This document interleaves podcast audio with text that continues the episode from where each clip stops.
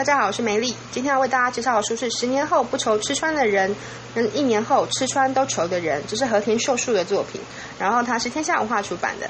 这本书呢，嗯，一般来说会归类在实用书或商业书上面啦，就是看起来好像是上班族需要的。但这本书其实它真正的重点是在打破你原本的迷思跟尝，跟你以为的尝试。比如说经济不景气的时候，嗯，可能我们就是娱乐要紧缩，什么要紧缩，工作上就是夹着尾巴这样子。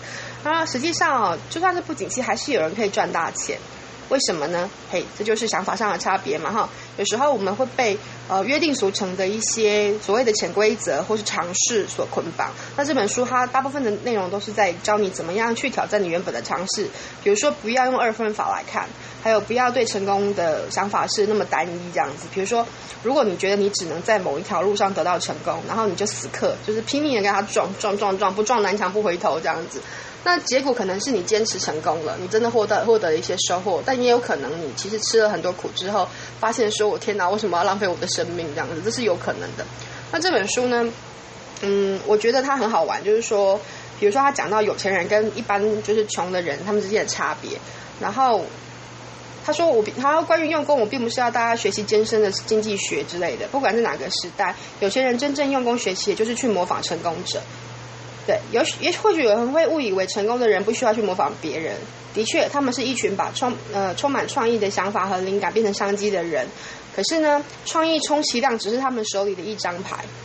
其实我们有时候，哎，对啊，人多少会有点仇富嘛，就觉得他那个人现在金汤匙出身啊，然后什么都很顺利啊，然后做什么都有人帮他，真的是爽死了。然后我我为什么没有那个命这样子？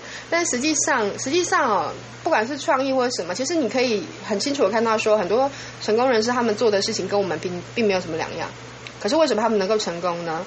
其实就是差别在于他们有没有底牌，跟他们怎么这样去使用自己手上的资源。其实很多人手边有很多资源，可是他从来就是为了一个面子嘛。比如说，好，我不要，我不求人，不欠人，不怎么样，然后我绝对不要欠人家人情，我跟别人家撇得一干二净。可是其实交情，交情就你来我往才有交情嘛。那，嗯、呃，他其实前面有一部分在讲有钱人跟穷人是为了强强化这个十年后。吃穿不愁吃穿，跟一年后吃穿都愁的这一个特点，这样子。那其实我觉得我很喜欢这一个点，就是说，嗯，如果你现在用的这一个嗯赖以为生的技能，它只是你手中的一张牌，那是不是你在选择工作或选择生活的时候，你有很多可能性？你不会说我只能做这个，我如果不做这个，我不知道该怎么办。那如果你手中只有这么一张牌，那你就试着培养自己其他牌。就好像说，嗯，经济不景气的时候呢，有人赚大钱，还是有人赚大钱哦。有人赔很惨，可是有人还是能赚。就是说，哪怕是不景气，人还是基本上有需求，只是说需求的方向可能不太一样。比如说，经济很景气的时候，我们需求可能是奢侈品，可以证明自己身份地位的东西。可当我们没有那么富裕的时候，或者说经济整个很紧缩的时候，呃，可能就会相应而生一些，比如说特价、特卖会或什么，就是它就是配合时事这样去去出现的。然后，呃，景气本来就是循环的嘛，所以你如果遇到不景气，或是遇到你觉得怀才不遇的时候，你不如把它想成现在是一个慢慢爬坡的过程，然后它会再循环回来。所以你这个时候不应该要灰心丧志，你应该要培养自己的能力。然后除此之外，我觉得他里面有个点，就是你他说，如果你想保断保持身段柔软，请谨记下面三个重点。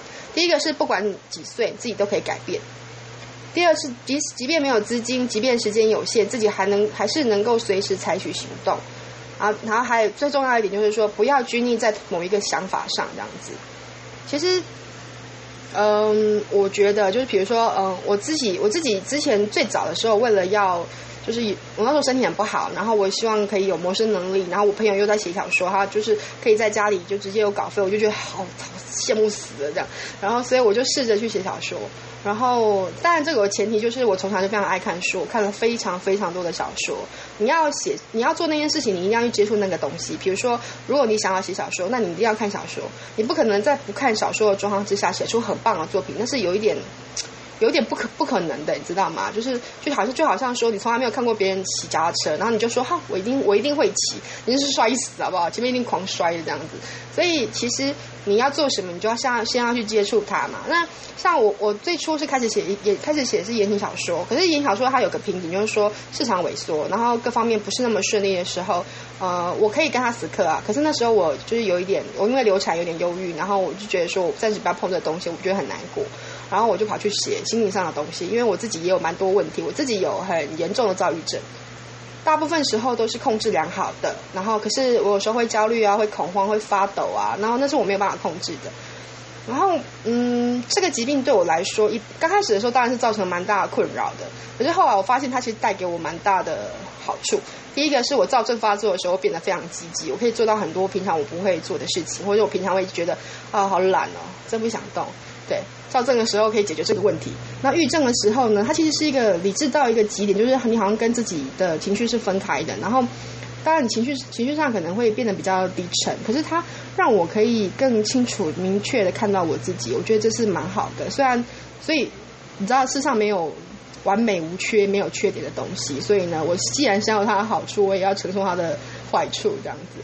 那这个疾病带给我最大的改变，其实是我在写心灵上的文章。我我部落格上有很多文章，其实最初我是为了我自己，可是呢，写到后来发现，哎，有人跟我一样，然后他。